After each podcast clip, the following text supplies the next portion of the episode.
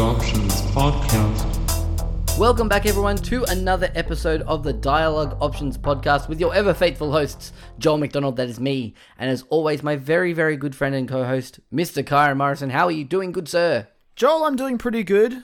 Good. That's good to hear.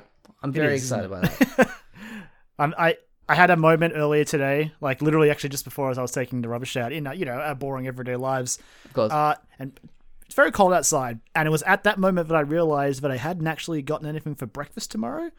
Tomorrow's my day off. So now I face the ordeal of either going, lunch isn't that far away, or going outside. I could order, I guess, but... You could order in or just sleep through to lunch. I could. Yeah. See? Hey, problem solved. But then I can't play games, man. That's one of my 2 days off. Then you do it tonight. Gotta play some games. You do it tonight. Yeah, once you finish recording. Over here being a bad influence on my sleep schedule, John. Yeah, I know. I'm a problem solver. I'm not a very good problem solver, but I'm solving problems left, right, and center. I'm doing what I advertise on the box. All that matters is the problem is solved. Doesn't matter the negative outcome. Yeah. It's fixed. Don't listen. I'm essentially sticking my fingers in my ears and just going, ah, la, la, la, la, la. But yeah, awesome. Well, that's good to hear.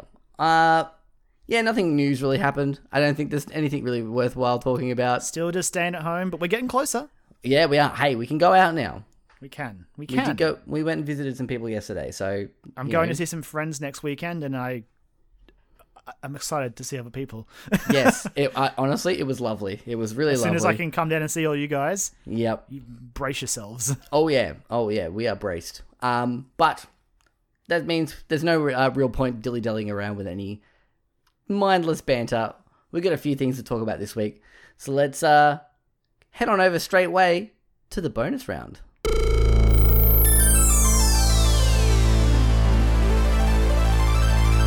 Bonus round.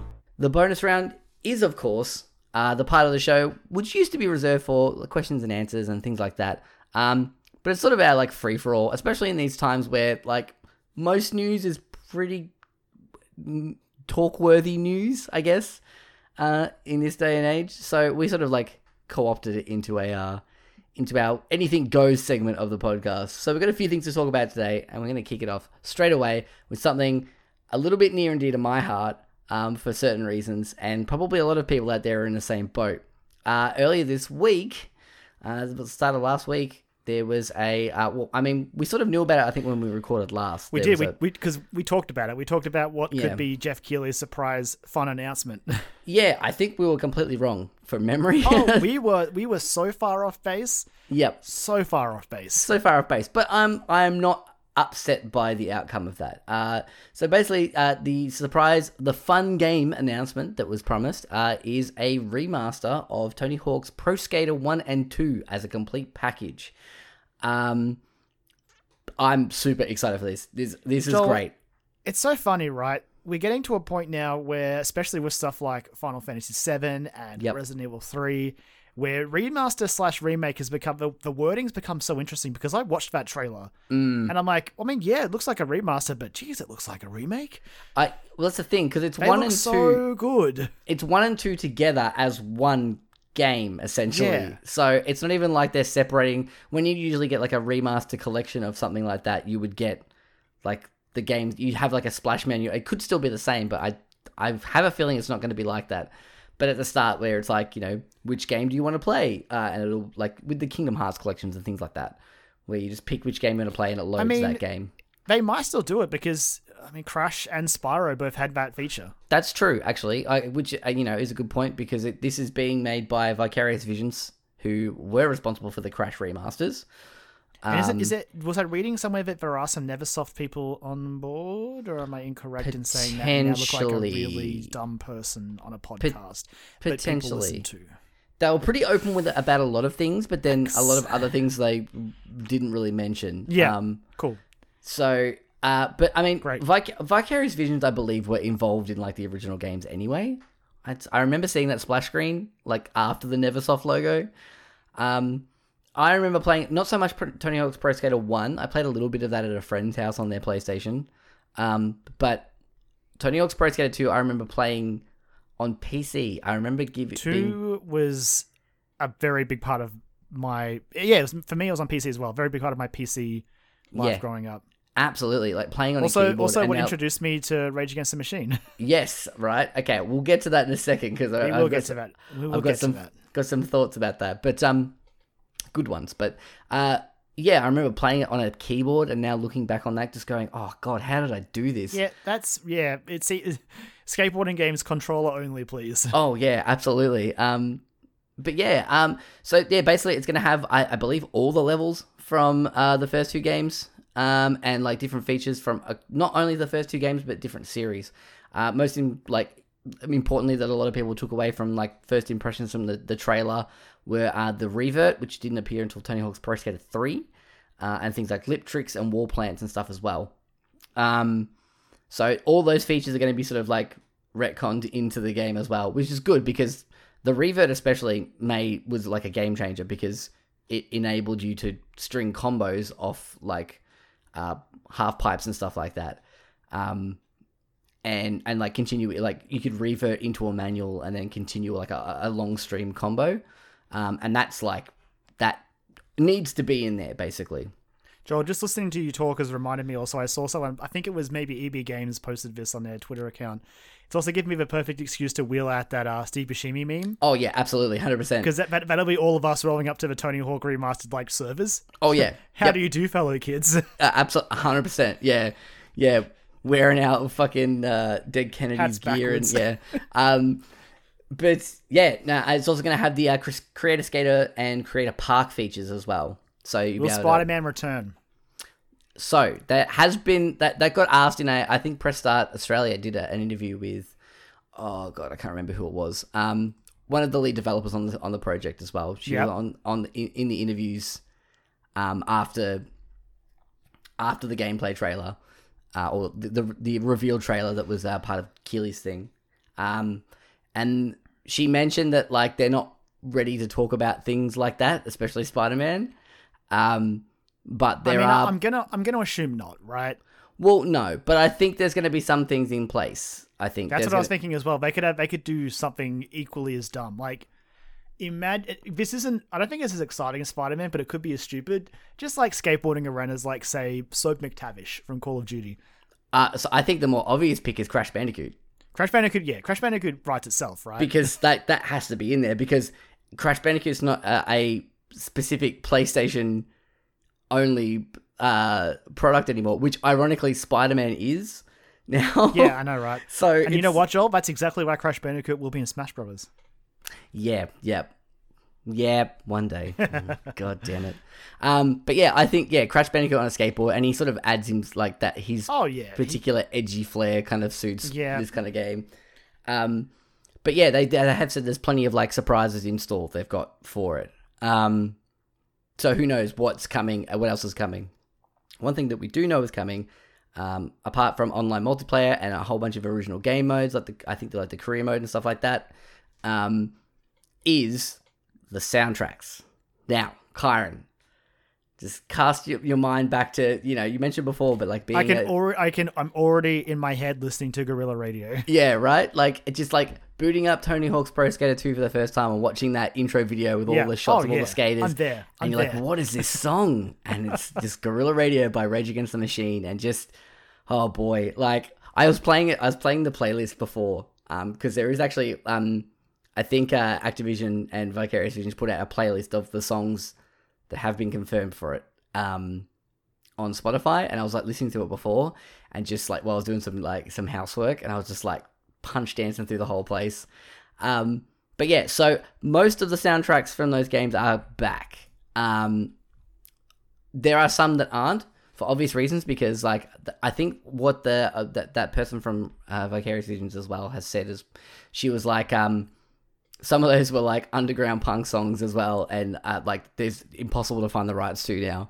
Like like not even the bands themselves either exist, or like the rights for those things exist. So yeah, it's licensing can be super tricky with that stuff. Yeah, so the fact that they've got 18 tracks now that are up on the Spotify playlist that are going to be included. I'll give you a quick rundown. "Police Truck" by Dead Kennedys, which is the song from the remastered trailer, which is iconic Dead Kennedys. It was the song that...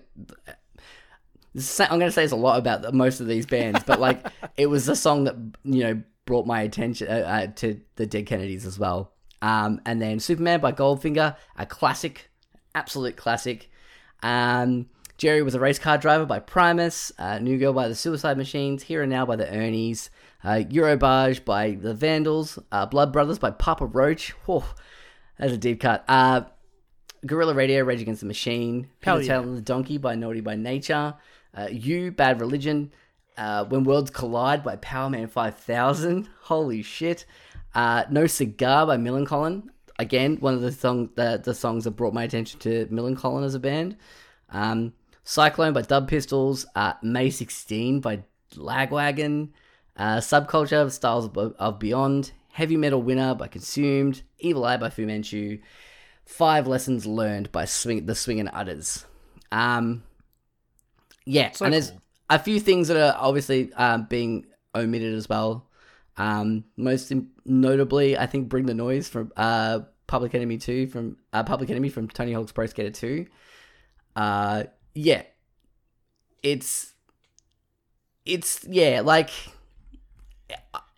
think they've done a very good job by like getting these songs back in this game, because anytime you talk to anyone who has any affiliation with like the Tony Hawk's Pro Skater series or Tony Hawk's series in general, the soundtracks are always the thing that comes up, and they're always like the point of contention where like people talk about what was their favorite soundtrack.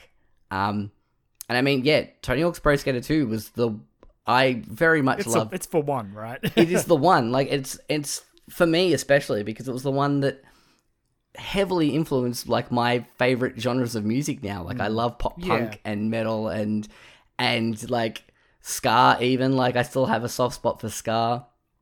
That's the thing. That's what's really exciting about this. I like that they're leading a lot with the music and they put up the Spotify playlist, because it's them acknowledging that the soundtrack is important to these games. It's a large part of the identity of the Tony Hawk series. Absolutely. So it's encouraging to see them just being like, look, here's the songs we got, here's the songs we don't got, and not there might be more. That's just that's exciting.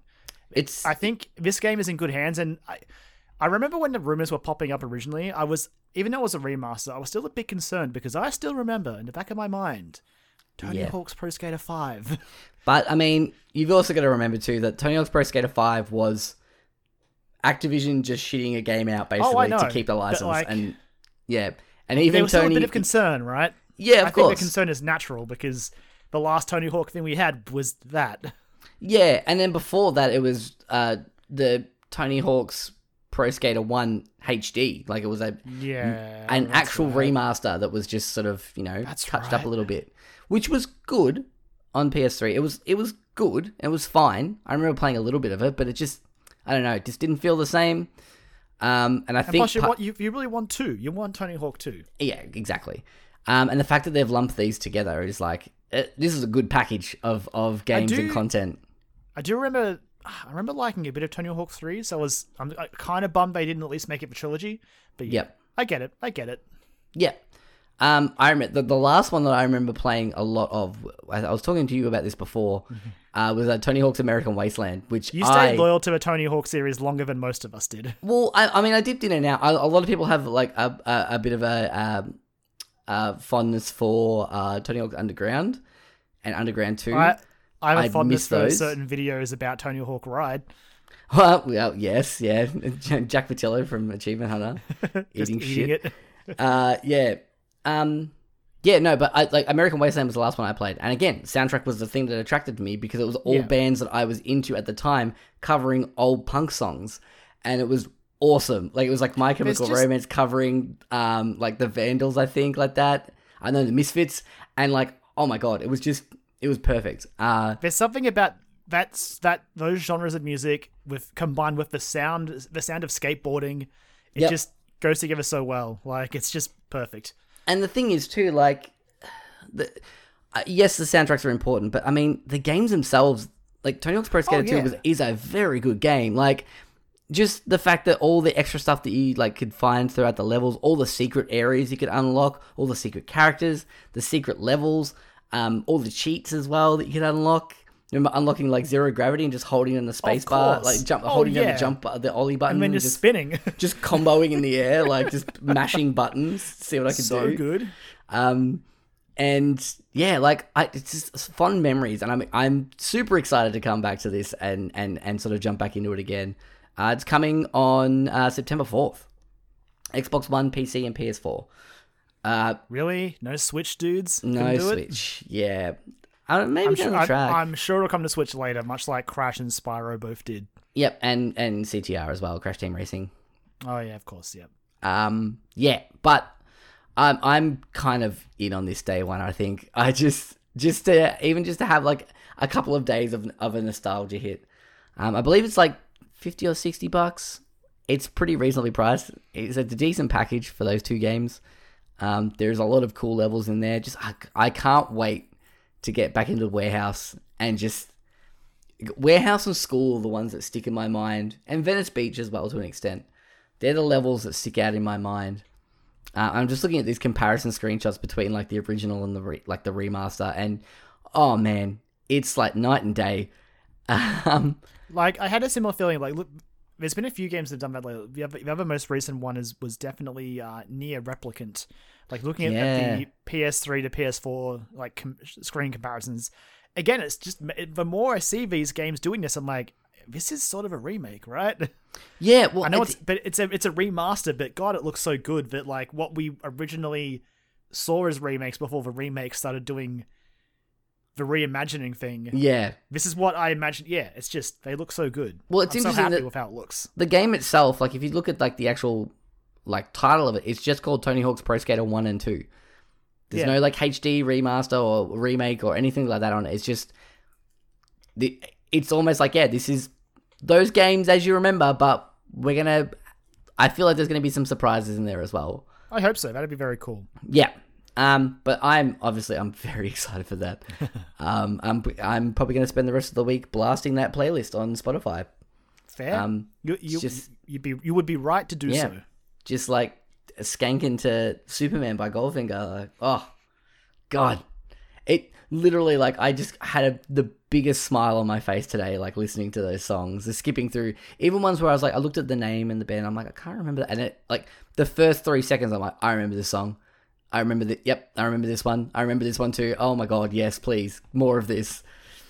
But before I get even more carried away talking about pop punk and punk and ska and skateboarding and things like that, which is funny because I'm not even a skateboarding person. Like I wish I was.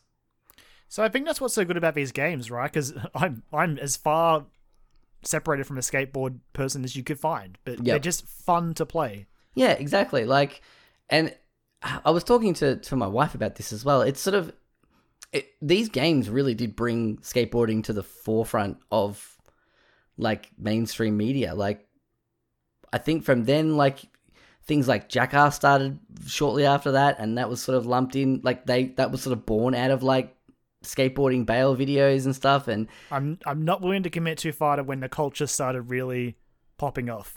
But yeah, like I mean, will take your words for it. In my mind, anyway, that's where I felt like, you know, and then like, you know, down a few years later when like the X Games are really like kicking into gear and all that kind of stuff. So yeah, and for someone who likes the idea of being able to like to skate, but not willing to commit to the pain side of things, I frequently hurt myself doing the most simplest of tasks. Oh yeah.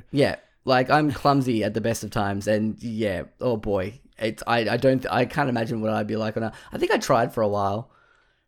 And I say a while, it was like a weekend. Like, I got a skateboard given to me, and I'm like, yeah! And then I ended up just using it to sit on and, like, street luge down, like, a little ramp in the back of my house. Anyway. Still counts. Alright, next up, Kyron, do you want to bring us in with this one?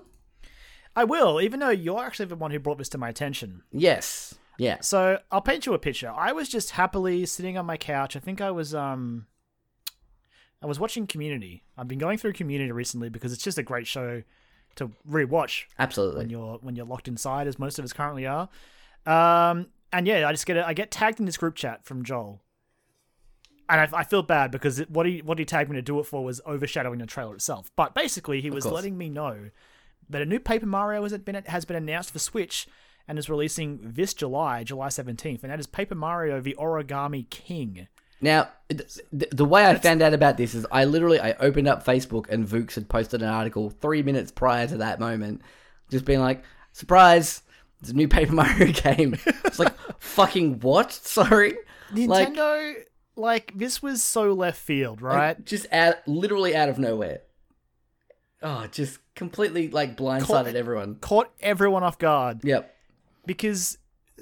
after that last Direct Mini, which we will get into that later, people were like, is this going to be sort of it? Because we knew that detailed game's basically up until, that Clubhouse, that game board thing that's coming out after Xenoblade. Yep. And people were like, okay, but there's got to be more, right? And we're cutting it pretty fine. Mm-hmm. And then we were all basically reassuring ourselves, oh, but they'll have a June Direct, right? They'll have an E3 Direct still. There was that rumor the other week about how they might not have one.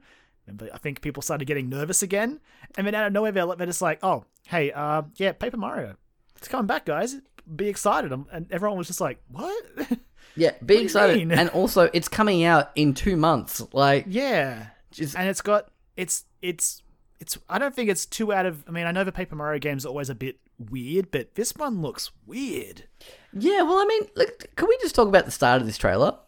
Because, Holy shit. Is this a dark tone or what? It's Mario, Paper Mario, standing at the bottom of, the sun rug, basically, in the middle of, the Super Mario 64 castle. And, Princess Peach coming out and just, asking him to, become folded. And she's... Princess Peach is an origami Princess Peach as well, so she's basically asking Paper Mario to conform, and he says no. And she's like, all right, well... goodbye, and the floor opens up and he just drops down, and I'm like, this is some dark shit. And basically for the rest of the trailer, we see Mario teaming up with a lot of Bowser minions. Yeah. So it seems like Bowser and his minions are going to be his allies this time around. Yeah. It's just so weird. It's super weird. First of all, I really like the art style. I like the origami, style of some of the characters. I think it looks really, really neat. It's a fun idea. Paper Mario, even when the games are average, I do like its art direction and absolutely the designs they go with. It's just nice to good on the easy on the eyes. Yeah, and I mean I say this every time with the Paper Mario for the last 3 Paper Mario games where I'm like, yeah, I'll play this, and I never do. But I feel like this one I don't want to commit to it, but I. It's been the Paper Mario series has been a roller coaster ride ever since 1000 Year Door, which is still the best one. And goddamn it, Nintendo, get it on Switch, because I really don't want to pay $200 for a GameCube copy. I think you're asking a lot of me. Yeah. And then you shouldn't be allowed to go, oh, geez, I wonder why people are emulating so much. Yeah, gosh, exactly. Guys, I wonder. Yeah. But ever since that one, they've sort of been all over the place with these Paper Mario games. And I think... the most 2 recent ones, at least that I played, there was Color Splash on the Wii U, which I enjoyed but never finished. And then there was Sticker Star on the 3DS, which I loathed. Yeah, I think a lot of people did. I hated it. A lot of people really didn't like both of those games. I think Color Splash has some more positive buzz about it, but yeah, it's still, again, it seems somewhat unfair, but compared to 1000 Year Door, they've got nothing. Well, that's the thing. I think they're always being held in comparison to that, and I think that's why people aren't as kind to them, having, played what they feel is maybe perfection since then. So, and that's the thing, right? Because a lot of it comes... I won't say all of it, because some of the writing in 1000 Year Door is just so good and so funny. And, as funny as Paper Mario games are, I don't know if they've been as good as that one. But I think largely it comes down to combat, right? The last few games have always sort of had to be... There's got to be a gimmick. Yeah. In Sticker Star, you summon stickers, and in Color Splash, you had to paint your cards and all this other weird stuff. I'm like, just let me have a turn-based game. Yeah. There is, a short clip out of what the combat looks like, and it is very briefly shown in the full trailer as well.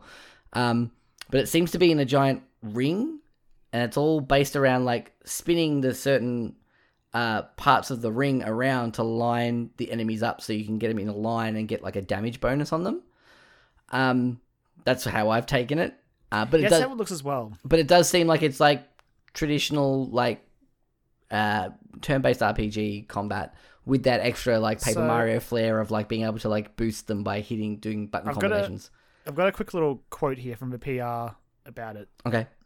So the official PR release from Nintendo about this for the combat states that Paper Mario, the Origami King, also introduces a new ring-based battle system that lets you flex your puzzle-solving skills to line up scattered enemies and maximize damage. While the enemies may be crafted from paper, these dynamic turn-based battles are far from stationary. It'll require a sharp mind to make short work of these crafty enemies. So, yeah, it seems like a lot of emphasis will be focused on your ability to line up enemies. And I think it's one of those things where we kind of need to see, because the combat shown seemed pretty simple. Yeah. But I would like to see how they're going to evolve that, and if partners will be included, right? I need to know about partners. People have been like, it looked like this character was one. I thought like there's Bob on there, maybe he's one, but yeah.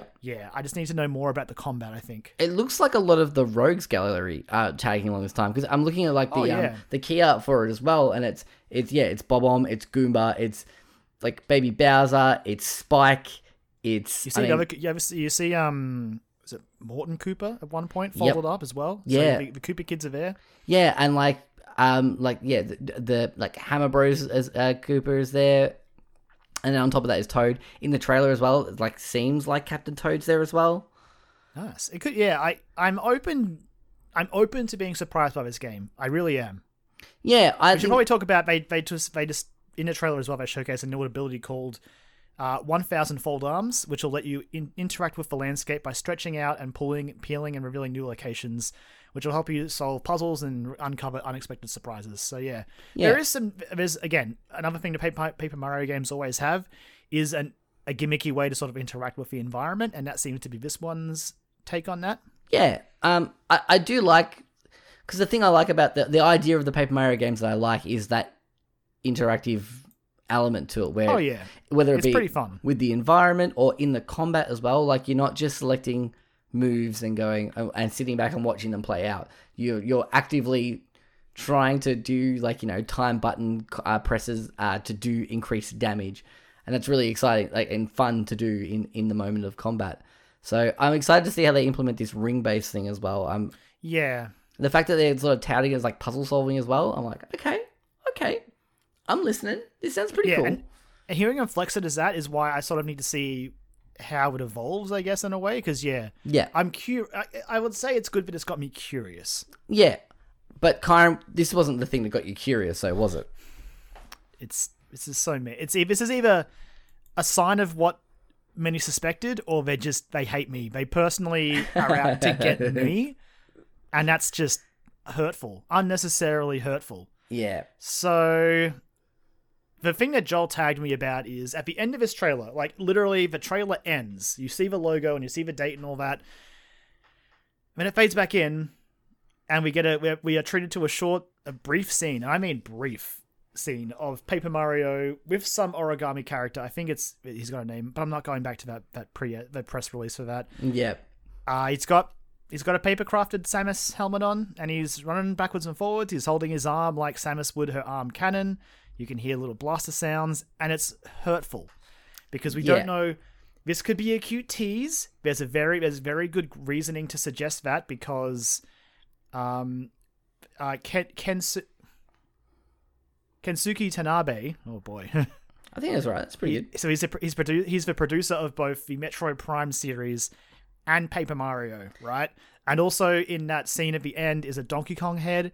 And Retro is making Metroid Prime 4, and they also made Donkey Kong. And the fact that it's a 3D papercraft and not a 2D Metroid reference, yeah. But we also have to pay lip service, and maybe this is Nintendo's way of paying lip service to it as well, that earlier this year, there was a rumor that we would be getting a new Paper Mario and a 2D Metroid this year. Yeah. Is this referencing that? It could go either way. Like, I choose to believe, but as a Metroid fan, like, at this point, I'm just destined to set myself up for heartbreak, right? That's just... It is my fate. Well, that's it. And also, the other thing of this is that like, does this feel into the fact of, like, whether or not it was cut from a bigger Nintendo Direct that was originally supposed to be out? That's right, because, ago. I mean, as so I've seen arguments of people going, oh, it's just a cute reference and all that, and, like, I hear you, but it's just weird, but it's at the end of a trailer. It's completely unprompted. And the character says, he looks formidable, ... Like, it's... And, like, but before that says, there's something you don't see every day. Yeah. And you're like, stop playing with my heart. It just seems a little bit more than just a cute reference, like... Yeah, so that's why there has been a suspicion that if this was in fact from... Because when that mini-direct happened, it was still a big direct. So yeah. I think a lot of people were like hit the end and were like, okay, something got cut. Yeah. And honestly, I am willing to believe that this trailer was one of those things. Because it does seem weird, but if it was cut from a direct, though, like they could recut it easily and just leave this part off. So exactly, that's it. Know. They've had time to recut that trailer, and by recut, just literally cut the end off it. Like, you can do that on an iPhone. I'm a glutton for punishment. What can I say? Well, hey, I'm willing to put the tinfoil hats on too, because it's exciting, and this is why we. You know, talk about this sort of stuff on the show anyway, and like wanted to do this podcast anyway, because we already like talking about these kind of interesting theories and developments and rumors and stuff like that happen within the industry. And this is prime example of that. Like, that's like Metroid 5 is so long overdue at this point. It's hurtful. And if we're to believe that this would, because again, if I was to suspect how this is going to go, if we're going to get a new 2D Metroid, it's going to be from Mercury Steam.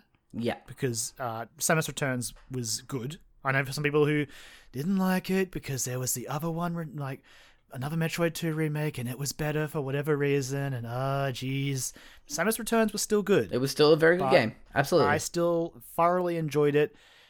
Sure, there's some work to be done on the environments and the music and all that, but still a better way to go back to play Metroid 2 than the Game Boy version, in my opinion. The Diganoid can eat shit, but... If that was the case, right, that would mean, like, Mercury Steam is... I'm fairly certain. I'm just going to quickly fact-check myself before I say it. Okay. But if I recall correctly, they're a studio that is actually established in Spain? I think so, yeah. It's somewhere European like that, yeah. They're in Madrid, Spain, right? And it seemed like for a while there that this COVID-19 stuff was pretty brutal in Spain. Yeah. So again, it seems to... I don't want to go too tinfoily with that, but if that was the case, I wouldn't be surprised if this is a game that slipped, because this whole situation's unprecedented. But that's a bit too tinfoily for me to go too far under. But I just wanted to do Metro Joel. God damn it, I want it so badly. I want Mercury Steam to make it. They've earned the right. They've earned the right to make a new game as well. I've seen people clamoring for a Fusions remaster, remake. I'm like, no. We deserve Metroid 5. Fusion is good though. I do like it. It is good, but it's been so long since Metroid 4, which was Fusion. Fusion is 4. It's been so long. We deserve 5. It's that's fair. I need to know what happens next. Nintendo's been like... It's just been this air of, like, they don't want to... They're too scared to take the story forward after how Fusion leaves it. I don't know. Like, they did Other M, but it takes place before all of this. And, of course, there's always been that weird way with how they deal with Prime. Like, how they sort of didn't even want to acknowledge it. But now it seems like Retro was just, like, the guys who got 3D Metroid, so Prime seems to be back on the table now. I don't know. But either way, I want Metroid 5. Give it to me, please. Well, here's the thing though, like, where we could get an announcement right now. One could be happening right now, yeah. Like, could be happening as we're speaking. Like, Joel, I'm just gonna check YouTube. I was gonna say there are no rules anymore, Karen. After this announcement, it's just like Nintendo just shadow dropping a trailer for essentially a first party game. Like, it's by Intelligent Systems, but you know they're a second party studio. Intelligent Systems, yeah, man, they're good. Yeah. And they're the Fire Emblem guys. Not Three Houses, because that was a lot of Koei Tecmo. But I mean, if you want to work with some, if you want to know, that's another reason why this sort of pays out, right? Because Intelligent Systems, back when they were an early days Nintendo studio, were pretty heavily involved with Super Metroid. So the ties run deep. So the connections are there for this to just be a cute little nod. But I'm suspicious, Joel. The thing is, too, like, that it's in the trailer still, and they're clearly drawing attention to it. But I also feel a bit bad because I feel like this one thing has nearly overshadowed the entirety of a Paper Mario game. A little bit, yeah. But, like, I mean, that's the other thing too, because if this was, like, that direct that we had, that direct mini that we had was, like, what, 23 minutes long, 25 minutes long? Yeah, it was a direct. And it was like, it's a direct. But if they're calling it a mini, then that alludes to the fact that it was supposed to go for about 45 minutes originally, 40 minutes maybe, which would include like a few big deep dive trailers or like trailers and stuff like that. So this, Metroid, whoever else knows what's going on, but Breath of the Wild 2, yeah. And all the Mario 25th anniversary stuff. Exactly, that would easily have filled it out. Yeah. So like that sort of lends more to the fact that of like it was called a mini direct as well. That's true. It is also worth noting that now that we also have this Paper Mario game, one of the other rumors about the 35th anniversary Mario stuff included that as well. Yes. So I would say that definitely lends a lot of credence to that rumor happening. When that announcement happens, who knows? But hey, Nintendo, don't forget, next year is a whole new chance for you to break Metroid fans' hearts, because next year is, in fact, the 35th anniversary of Metroid. So come and hurt us. We're ready for it, I guess. You haven't celebrated a single one yet, so well, here we go again. And before we go further down the rabbit hole with this sort of stuff, I'm only a little bit bitter. Yeah, it's fine. It could turn around, Karen. I believe for you. Every IP is having a party on Switch right now. Exactly. You know, you got Smash. That's it. You got Mario. You got Zelda. You got Animal Crossing now. You got Pokemon. Mm-hmm. Poor Samus. That's Samus. Hey, Samus is out hanging with like Captain Falcon and like Star Fox and like Fox McCloud and all that. Even Kirby got a Guernsey on it. Like even Kirby and Yoshi. Yeah. Look, I'm bitter. That's just how it is. Yeah. Okay. Before that happens, let's move us on. We'll move it on, but I've got to step back a little bit as well because obviously we mentioned the fact that it is coming out in a couple of months. Paper Mario, the Origami King, is coming out on July 17th. July 17th, which is, but it sounds familiar, John. Yes, especially considering we also got an 18-minute gameplay deep dive on Ghost of Tsushima, which is also coming out on July 17th. Ghost of Tsushima. I already have enough trouble pronouncing it. I have to throw another S in there as well to just really fuck myself up. Ghost of Tsushima. Singular, not plural. The Ghost of Tsushima. You are, in fact, the Ghost of Tsushima. Exactly, yeah, you are. You are Jin. Tsushima, the island, not a person. Yes, yeah. Yeah, okay, anyway. We're really honing on the clarifications on that title. You're welcome, everyone. It's really making sure. Originally it was supposed to come out on June 26th, but it got moved to July 17th because of obvious reasons. So that Last of Us could have a clear way in June. Exactly, yeah. And because also that The Last of Us got delayed because of the world got set on fire. But basically, yeah, the world is still on fire. Yeah. But we're slowly, anyway, let's not get into that. Let's talk about feudal Japan. So, hell yeah. A lot of people are sort of already like saying this is the next like combination of like fandoms or groups of fans coming together, of like the fans of Paper Mario series and the fans of all things feudal Japan and PlayStation coming together in very similar to Animal Crossing and Doom Eternal, which I'm into. Not as much as the Animal Crossing Doom Eternal one was, but still pretty neat. Got like a cool little battle going on this day as well. But yeah, this 18-minute gameplay demo, which showed off a whole bunch of features of the game, showed off different combat styles, it showed off different customization options and the effects that they have on Jin, the main character in this, the Ghost of Tsushima. Yeah, what did you think, Kyron?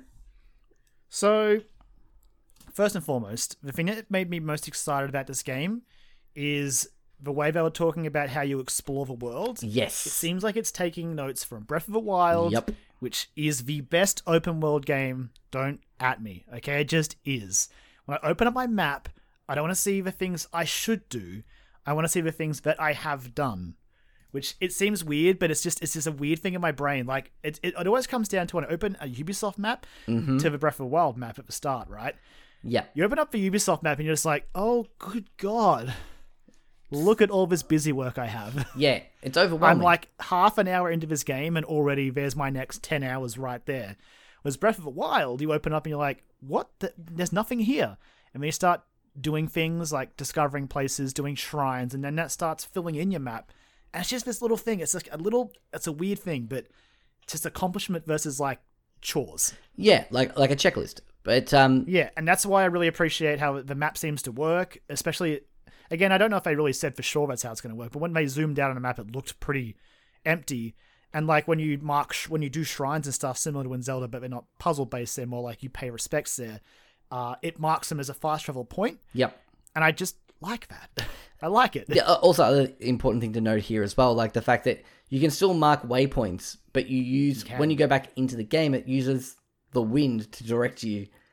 So you've got to keep your eye out on the wind of which way to go. And I'm like... That's fucking awesome. And you can summon the wind as well if you want a refresher. It's just so cool. It's a cool way to do it. Yeah.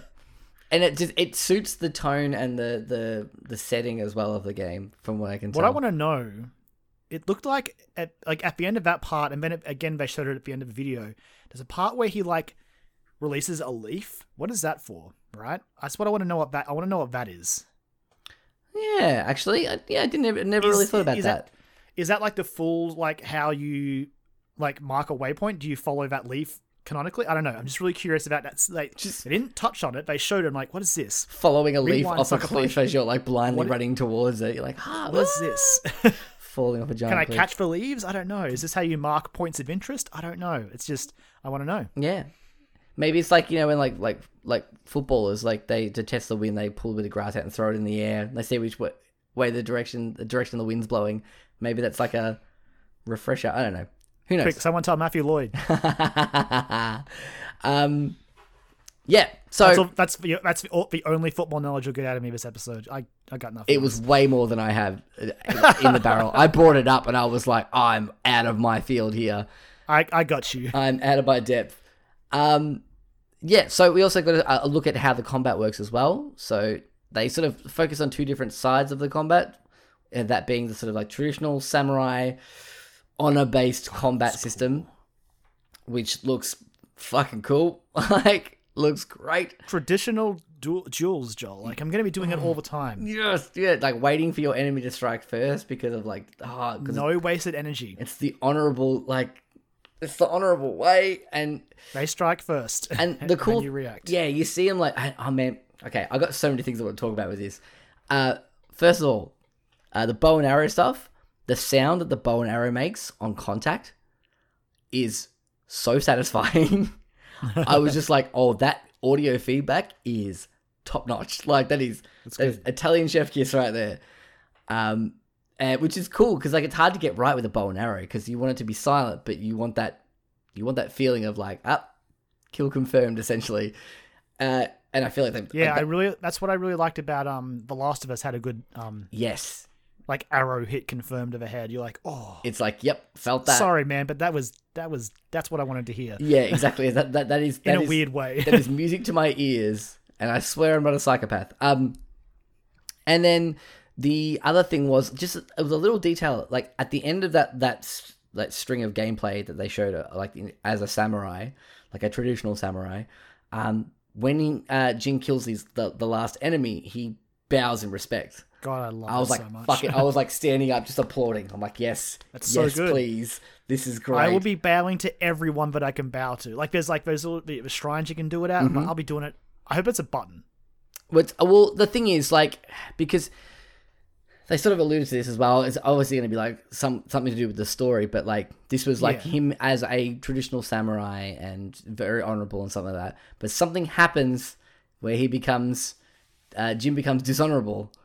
And it seems like you'll have some control over that as well, though, right? You won't have to be full ghosts. Based on what they were saying, but I recall them talking about how you will have some control over how the abilities progress or work. I don't know. Like I swear that was something they brought up. It doesn't make...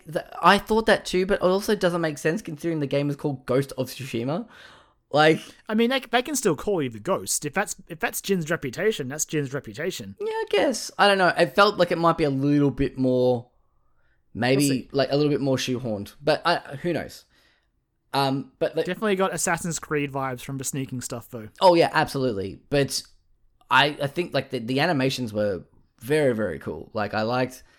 There was one that, again, the final enemy he kills, because that the whole part of the stealth combat gameplay, the ghost gameplay, was he was sneaking into an area that he had to like blow up some gunpowder barrels, and by doing that he had to like, you know, obviously sneak through a whole big area, and then that goes south, and then had to sort of fight his way out, using things like firecrackers and kunai as like a last ditch attempt. And I was like, oh yes, throwing kunai at people. And then yeah, like when there was that armored guy and he dropped the smoke bomb to get a weak spot hit. Yep, so cool, so cool. And then like luring people out with like the firecrackers, and then jumping on top of one and then taking the other one out. I was like, yes, give me this. I love that they are, again, it sounds so weird saying this, but I love that they show fear of Jin. Well, that they like try to flee. Well, that was the thing they said that they pointed that out as a mechanic essentially. It's like the more fearsome that you are as a murderer, but as the ghost, like they will start to fear you and back away. And it was just, yeah, okay, cool. Becoming a force to be reckoned with, and for having the NPCs in the game recognize that. Yeah, oh boy. I'm a bit uncomfortable, but this is cool, I think. Yeah, I mean, I'm gonna kill this fleeing guy. It's hard, isn't it? Because it's like when you talk about like things like The Last of Us Part 2, that last trailer that we released, it was just like, oh jeez, fuck! I'm excited to play this game. We don't like, talk about Last of Us Part 2 here. Yeah, not yet, for fear of spoilers. Yeah, we will eventually, hopefully. Oh boy. But yeah, there was one part just like when he finally gets to the firecrackers, there's one enemy left, and he drops down and like shoves a kunai up into this guy's neck, and then just this audio, like this sound of like a snapping neck, and it was so brutal, and I was like, yeah, this is great, this is awesome, like this is not doing wonders for me sounding like, no, like not sounding like a psychopath, but I don't know, it was just like, yes please, this is really cool, the combat looks like it's a lot of fun. I was like different stances as well in terms of the samurai combat. Yeah, the stance is definitely one of my favorite things that Neo did. Yeah, was the stances. So I'm excited to see them sort of not necessarily ape it, because it's a thing, right? To have different stances. It's just, I like the idea of having different stances to deal with different enemy types and just getting to know which one of those is best. Yeah, it's just gonna be. I like that. I like stance shifting. Yeah. So they also said that like, you know, that they've. Suck a bunch of high weapons experts to like direct like different combat animations and stuff like that. But Sucker Punch is just sitting here, and I'm sure Sony's like, how much? Yeah. Well, the other thing is that they said that they're putting their own little spin on things as well. Like that Jin will do things that like you would never see a samurai do, basically, like spin strikes and stuff, which are very showy and fun. But a samurai would never do that in real life. Like that's not. They say here, you would never do that in real life. You would never turn your back, which is true. But that's cool. Escapism. Exactly. You've got to have that little bit of flair in there as well. It's going to make it. You've still got to make your game fun. They're sort of going for that like perfect middle ground of like some sort of accuracy with making the game fun to play. Oh boy, what else have we got here from it? I mean, we didn't even talk about the incredibly detailed photo mode they've got. Oh, the photo mode looks cool. And like the ability to like, so obviously you control all the usual things you can in a photo mode, but what I also like is you can make like videos. Yeah. Still videos that animate. You can lay on music tracks from the game's soundtrack over the top of them. Just a cool feature. Even like the title like treatment as well, like the kanji of Ghost of Tsushima. God, I love all that stuff. Yep, me too. Do you know what else I love? I've never really watched any like Akira Kurosawa films, but like I know the vibe of them. The game's also going to ship with a black and white filter that's basically makes it look like an old school samurai film. So cool. And you can switch that on at the start of the game. Same goes for, again, I think we already knew about this, but it's good to hear it reiterated. They will have a Japanese voice track that you can switch on before the game starts. Yes, please. Yeah, I actually think I'm going to play this game in Japanese. I normally it just looks so perfect. That's the thing. It does look so perfect. I was like, this feels right. Honestly, it reminds me a lot of Yakuza. Not obviously they're completely different games, and obviously Yakuza is only in Japanese, but it was a thought I had when I started Judgment, because when I first started playing Judgment, which is by the Yakuza team, because I actually did an English dub with it, and I was listening to it, I'm like, it doesn't feel right. And it's weird, right? I don't want to get into that whole sub versus dub thing. Yeah. But when I flicked it back to the sub version, I'm like, no, this is just how it is. And I love dubbed anime. Yeah, absolutely. Just something about this being played in Japanese just feels right. I don't know. Yeah, dubbed anime is that is my go-to. I watch heaps of it. That's my go-to basically. I played Persona 5 in English. I played Final Fantasy VII in English. I'll play Xenoblade in English. But something about this, I'm like, no, I want to play it in Japanese. It just feels... Maybe it's because it is so... Like, it's not obviously not super duper realistic, but I think because it is a bit more realistic than those other games, not stylized, I'm like, no, I want the genuine experience, so to say. Yeah, well, it's interesting to bring up about, like, you know, the realism of things as well. It's like they're going to deviate. They've said that they're going to deviate slightly from historical truth. Makes sense. But they want to do it intentionally as well. So they're... Yeah, they're like, the quote is, if you have an idea about what samurai look like or how they act or how they think, we're going to give that to you. Okay, so there's going to be that there's that certain element of it there, but like going back to the combat stuff where they're like, we've got a few showier things, flashier things that make the game fun, make the game their own. They put their own personal stamp on it, which is important as well. I can say this here and now. Every single fox in that game is getting a scratch from me. Oh, yeah, absolutely. I would be patting every fox. 100%. 100%. Yeah, I was already like, you know, I was already like excited for this game. I'm like, yeah, like it's samurais in feudal Japan, fucking sign me up. I'm down for that sort of stuff.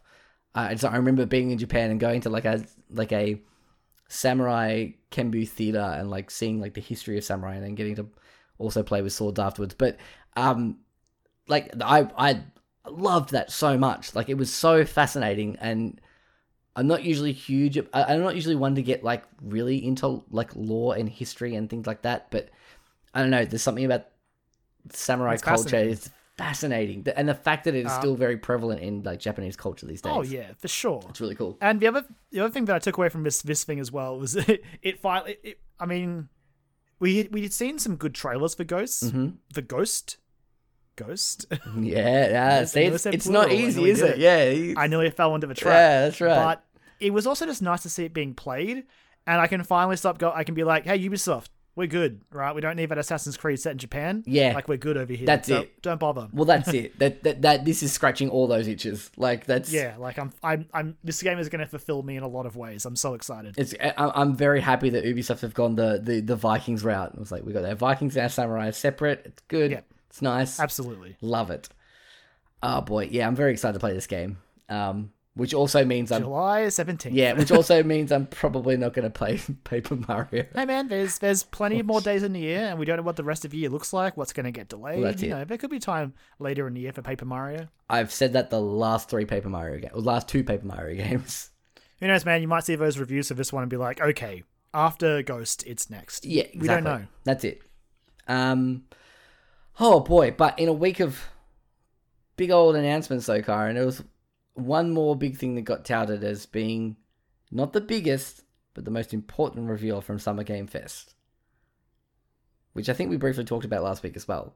Yeah, so this was interesting. This was interesting leading up to this, because I think once again, Jeff's been pretty good on clarifying a lot of his stuff, right? Yeah, he really has. We see the things pop up on the schedule.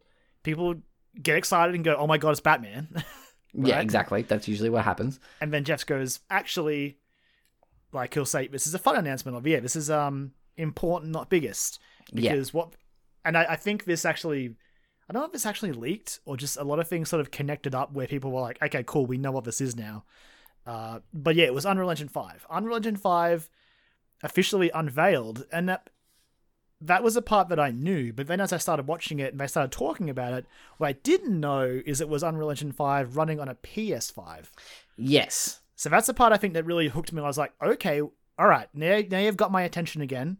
Not that I don't care about like Unreal Engine 5, but I need something more than watching an engine run And if this is how, you know, this engine can look on PS5, then okay, all right. Exactly, yeah. And I mean, there's a lot of like techno talk that we... Lots of triangles. Lots of triangles. There's a really good 10-minute breakdown video about how it all works. It's honestly going to be better to watch that than listen to us talk about 100% the technical stuff. But I think the immediate thing I took away from the start of that video was really just the simple pitch they had, which was just making it easier for developers to use their art, right? Instead of having to sort of scale it down to run with a stable frame rate in like and play properly. Less of a compromise there. At the risk of sounding very, very, very dumb, but like it seems like there's like they're cutting out a middleman of something they have to do where now you would make this model in like super high clarity and then you'd have to make a low poly version of that and then reduce the quality of the texture or whatever and then put that on. Yeah. So they're sort of taking out a middleman where it's like you essentially make these like finely detailed models and insert them straight away. Yeah, you just use them. Yeah, and it's funny, right? This is obviously a bit of a derailment already, and any excuse to bring up Final Fantasy VII Remake, but it is worth remembering that game was built in Unreal Engine, and the thing about that game that always struck me was, good God, how much better just the in-game models, for at least the main characters, I should specify, looked versus the CG cutscene models. Just I don't need those CG cutscenes, guys. Those character models, those in-game ones, are that good. Well, there were some like parts where it would start a CG cutscene and you were like, whoa. Oh, shit. Okay, cool. I can put the controller down. Yeah, we're in a cutscene now. We're in a legit cutscene because it's important. It looks a little bit shinier. Yeah, but man, it just didn't look as good in my opinion. It looked a lot more fake, I guess. Yeah, exactly. And I whilst I'm not saying that's directly connected to this, if that's something that Square can use in the future, like they might not have to do as many of those big fancy CG cutscenes. They can just make really good models and use them in both. Like, because 7 Remake Part 2 will probably be on Unreal 5, guys, and that's pretty exciting. Well, looking at this tech demo, it is important to know that it's not out until next year. No. Yeah. So it's getting its public release next year, but I mean, and it is also worth clarifying as well that even though, boy, this tech demo video that Jeff had loves the PS5. But it will be supporting next gen, current gen, PC, Mac, iOS, and Android as of late 2021. So, yeah, it's going to be across the board. Which, because they also did mention in the talk afterwards as well, that Fortnite will be transitioning over into Unreal Engine 5 later on in 2021. So, obviously, if it's going to be used for Fortnite, it's going to be able to work on all the platforms that Fortnite's working on. So, and that's the thing, right? Epic have always cared about the scalability of these engines. Yeah. The other thing that I took away from it was just the fucking lighting. Like, the lighting was insane. There's one part particularly in the tech demo where like parts of a roof cave in, and the way that the sunlight streamed in from like the outer source was so realistic. Like, it looked gorgeous. Like, even when they showed it. So, like, because the focus of this tech demo was, the triangles, like, art stuff, which seemed to be, I think they called it the nanite. Yes. The lighting stuff was Lumina, and they even talked a bit about the sound as well, which they'll be able to, I think, spatial sound or something like that it was called. Yeah, because they sort of showed it off. It was hard to hear, though, without... I want to listen to it again with headphones on, but... Stuff. Yeah. But, yeah, because the actual demo itself is called Lumen in the Land of Nanite. So, they incorporate all those sort of things in that... I will link to this video in the post because it's a good watch, especially the 10-minute version where they sort of talk about it. Mm-hmm. Because this engine's looking mighty, mighty fancy. Obviously, we're not really going to know how good it is with games until we see a game. Because I mean, it is one thing to make a tech demo that goes, "Yeah, look how good this is." Exactly. It will take a while for games to sort of fully utilize that. You just compare like PS4 launch to PS4 now, like it's night and day. Exactly. It does take time, but.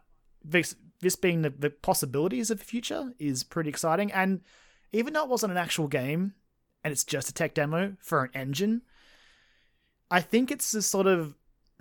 It's the thing I've needed from Next Gen to get me excited, I guess. Absolutely. And they did stress as well that like not only is it running on PS5 hardware, it's like it's playable. You can play... If you had access to a PS5 and this tech demo, you could pick up a controller and walk through it. Like, it's and it's noticeable in the actual demo as well, because there are like button prompts to like inspect and open and all that sort of stuff. But yeah, like you were saying before about how like the transition from like cutscene to gameplay to cutscene might not need to exist anymore. There's a very, very big part at the end where the character falls off a cliff and then opens like a wingsuit and flies through this canyon. And it was like, this feels like a cutscene, but it was in-engine playable, like sort of thing where you could like run through this weird area. It was insane. Like, it's bonkers. Yeah. Like, the possibilities for this engine, like when developers really start getting their hands on it and sort of opening it up, is pretty exciting. Yeah. I guess it's also important to sort of note that, yeah, this is publicly available as of 2021, so we're probably not going to see anything in this engine for at least 2 to 3 years. So, you know, we'll have to sort of hold our breath, I guess, to see how it'll work in an actual gameplay setting. I would not even be surprised if something like Final Fantasy Remake Part 2, or whatever they call it, will be one of the first things in it. Man, I tell you what, it'd be a good showpiece. Exactly. That's what I mean. It'd be a good one to sort of... It's positive buzz for everyone involved. It's positive buzz for Square and for Final Fantasy. It's positive buzz for Epic and Unreal Engine. Like, it's a win for everyone, so... It is also worth mentioning as well, that with the announcement of Unreal 5, they're slightly adjusting their business model for the game engine. Right. Okay. So... in 2015, they shifted to a full royalty model, in which it gives out access to Unreal Engine for free, but claims 5% of all royalties from sales generated by Unreal-powered titles. Yep. After the first $3,000 in sales, but instead of that, now they'll let developers keep all royalties for the first $1 million in sales generated. Whew. In other words, yeah, $50,000, and it will take 5% of sales after that. So yeah, that's pulled from this Verge article, which I'll also link to.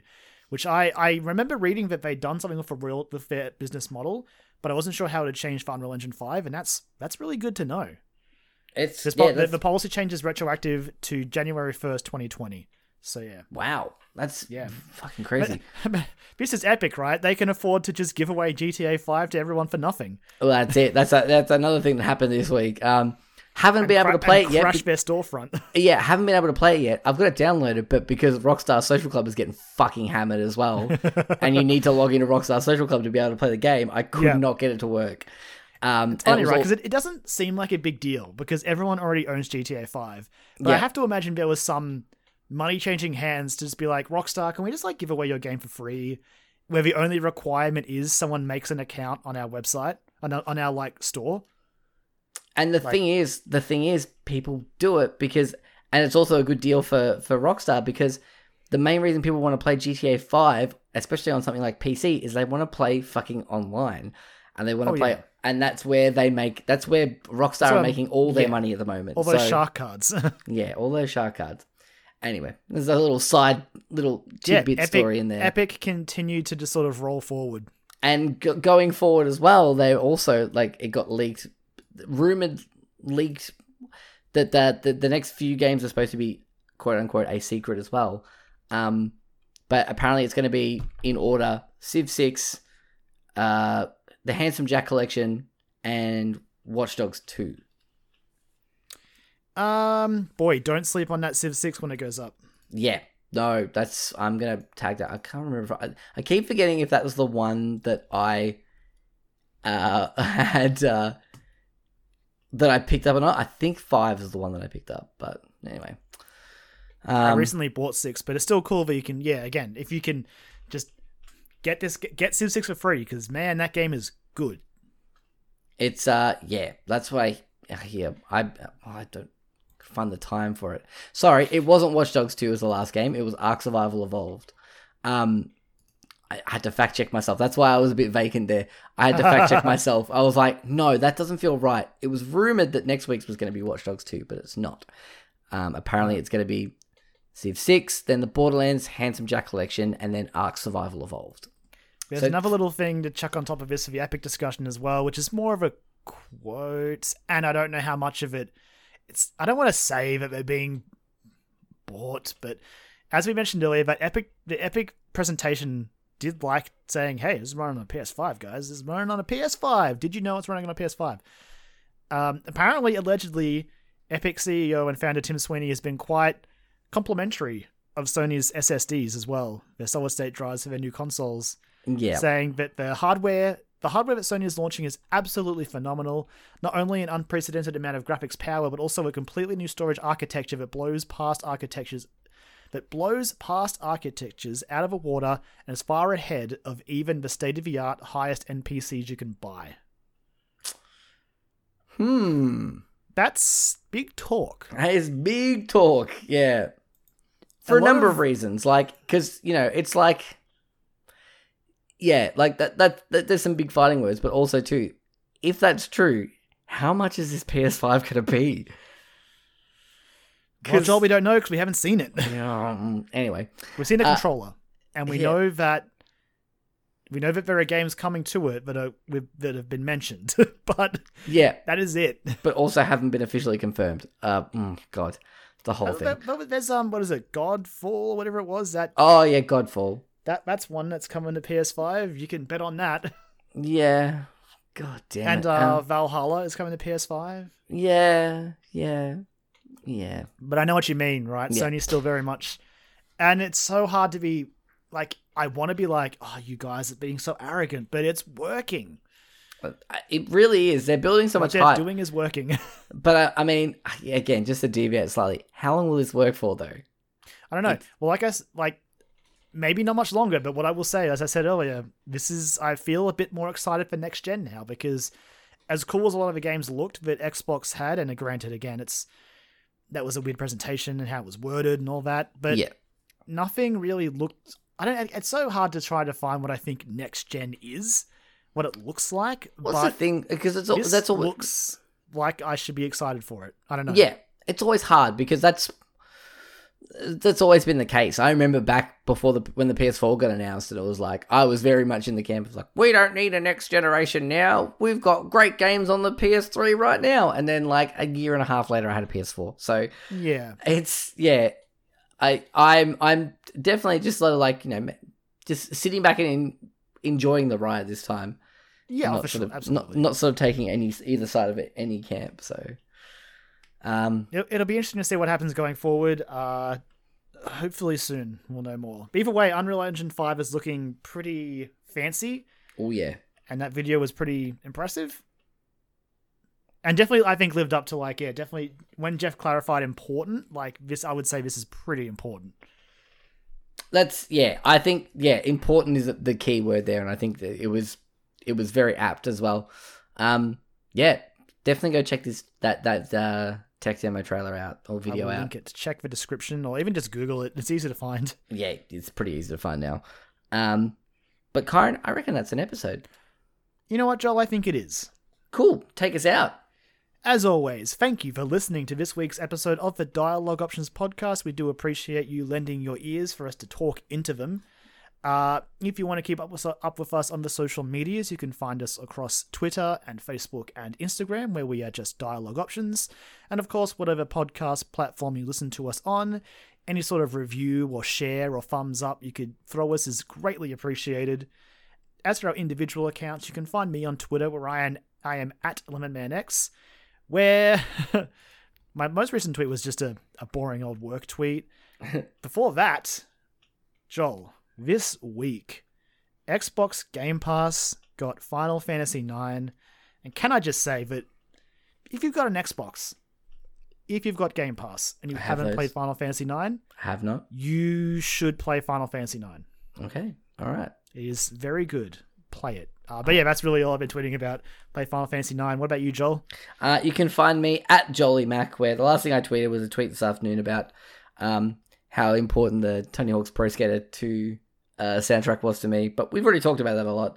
So the last tweet before that was I made homemade guacamole in my thermo, like not actual Thermomix, my Aldi Thermomix, and it was really fucking good. So I wanted to brag about it and post a photo of it. I look forward to hopefully sampling it in person soon. Oh, you better believe, dude. Oh, God, dude, when you're able to come down, I'm gonna cook up I'm gonna cook dinner. I'm gonna cook brownies for dessert. When I can come down, I am blocking out like a month. Yeah, dude. I'll feed you. I'll be able to feed you. We have coconut curried snags. We could have risotto. You won't even catch me in my own house. Like, yeah, I got you, fam. It's all good. Even if I've got nowhere to be, I'm just going to be on the street because I can be. It's fine. Yeah, I can feed you. I'll feed the masses as well. I make a mean brownie now. Like peanut butter and chocolate chip bread. I got you. Ooh. I got it. I got it covered. I look forward to it. That's all I've been tweeted about. All right, Ben. Well, in that case, I'll let a wonderful theme song see us out, and we will catch you guys next week.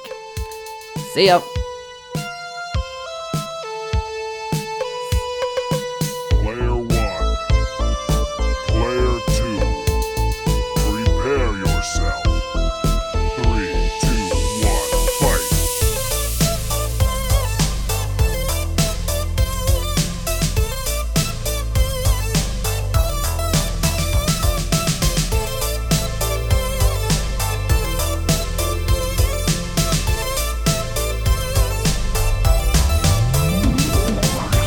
Dialogue Options Podcast.